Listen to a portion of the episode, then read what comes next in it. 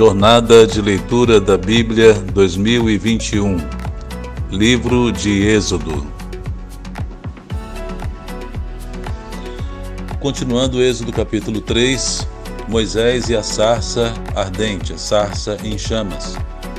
Moisés pastoreava o rebanho de seu sogro Jetro, que era sacerdote de Midian. Perceba que o nome do sogro de Moisés era Reuel, e agora é chamado de Jetro.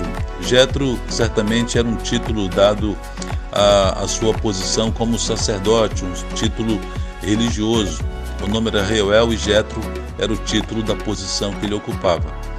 Um dia levou o rebanho para o outro lado do deserto e chegou a Horebe, o monte de Deus. Ali o anjo do Senhor lhe apareceu numa chama de fogo que saía do meio das, de uma sarça.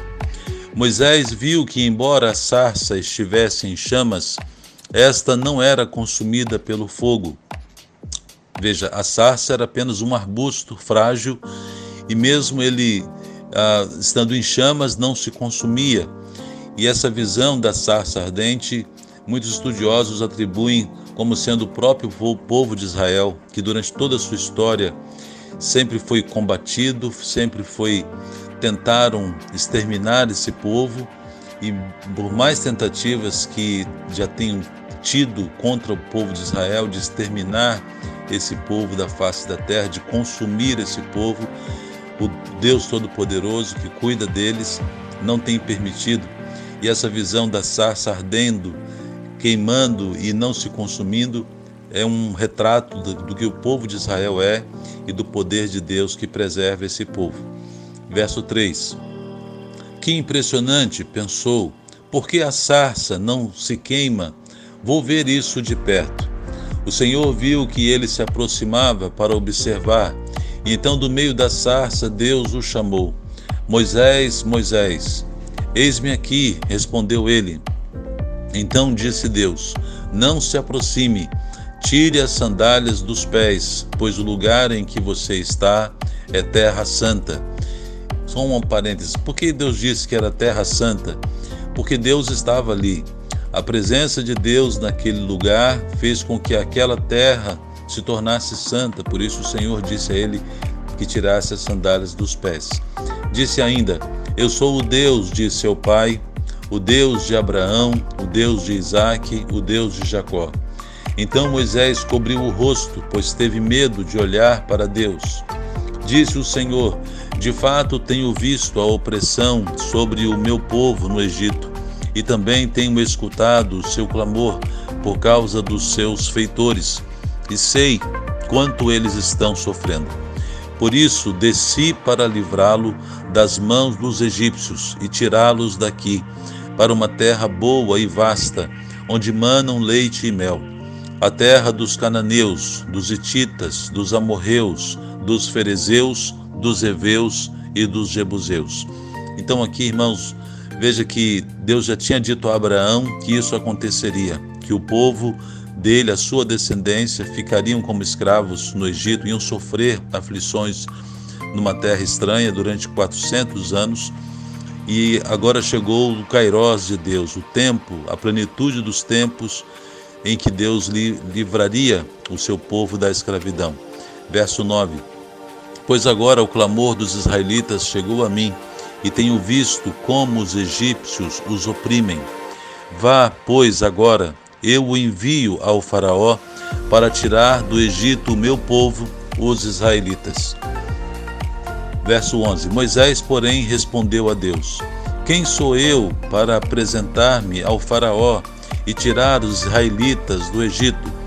Então perceba que Moisés vai dar pelo menos umas cinco desculpas e, e, querendo fugir do chamado de Deus. Primeiro ele diz: Quem sou eu? E ele tinha passado 40 anos dentro do palácio de Faraó, sendo instruído com as melhor, os melhores educadores, as melhores tecnologias. O povo egípcio era um povo avançado em conhecimentos de, de dos tempos, de, de astronomia, de embalsamamento, de construções, de engenharia. E Moisés aprendeu tudo isso, todo esse fino, é, ensinamento ele teve acesso enquanto estava no palácio de Faraó. E mesmo assim ele diz: Quem sou eu para apresentar-me ao rei dos, dos egípcios? Verso 12: Deus afirmou: Eu estarei com você. Esta é a prova de que sou eu quem o envia. Quando você tirar o povo do Egito, vocês prestarão culto a Deus neste monte. Moisés perguntou: Quando eu chegar diante dos israelitas, se lhes disser: O Deus dos seus antepassados me enviou a vocês, e eles me perguntarem: Qual é o nome dele? Que lhes direi? Então Moisés tenta dar mais uma desculpa, né, perguntando o nome de Deus e que não saberia o que dizer ao, aos anciãos e às autoridades de Israel. Disse Deus a Moisés: Eu sou o que sou. Essa expressão significa aquele que existe por si mesmo, o autoexistente. Eu sou o que sou. É isto que você dirá aos israelitas: O eu sou me enviou a vocês. Disse também Deus a Moisés: Diga aos israelitas: O Senhor, o Deus dos seus antepassados, o Deus de Abraão, o Deus de Isaac, o Deus de Jacó, enviou-me a vocês. Esse é o meu nome para sempre, nome pelo qual serei lembrado de geração em geração.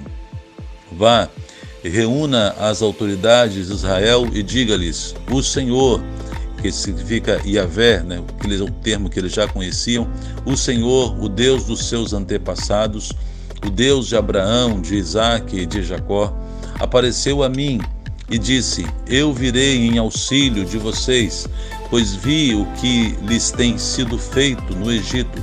Prometi tirá-los da opressão do Egito para a terra dos cananeus, dos hititas, dos amorreus, dos ferezeus, dos heveus e dos jebuseus, terra onde manam leite e mel.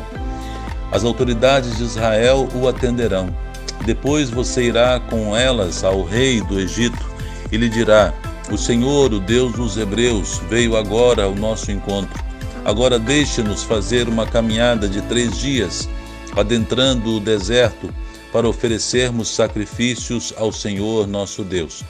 Só um parênteses aqui, quando Deus fala dessa caminhada de três dias, isso principalmente porque o povo egípcio, como dissemos no capítulo anterior, os carneiros eram uma espécie de divindade e sacrificar esses animais ao Senhor para os egípcios seria um sacrilégio, seria algo que seria uma aberração para eles e por isso esse distanciamento para que o povo pudesse oferecer os sacrifícios ao Senhor sem causar esse escândalo que causaria ali onde eles estavam.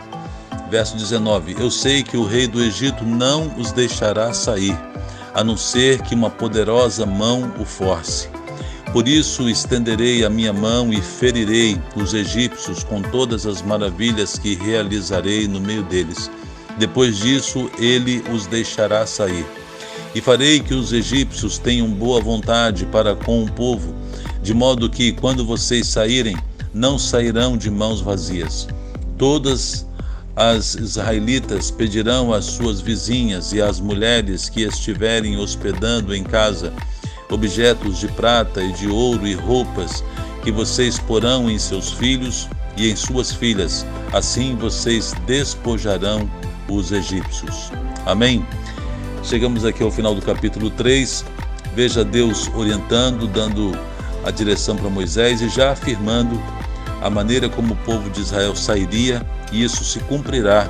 Depois da última praga, o povo de Israel é liberto e os egípcios dão a eles todas as suas riquezas, querendo que eles saíssem logo do meio deles, como nós veremos nos capítulos seguintes. Amém? Deus abençoe a sua vida, o seu dia. Um forte abraço.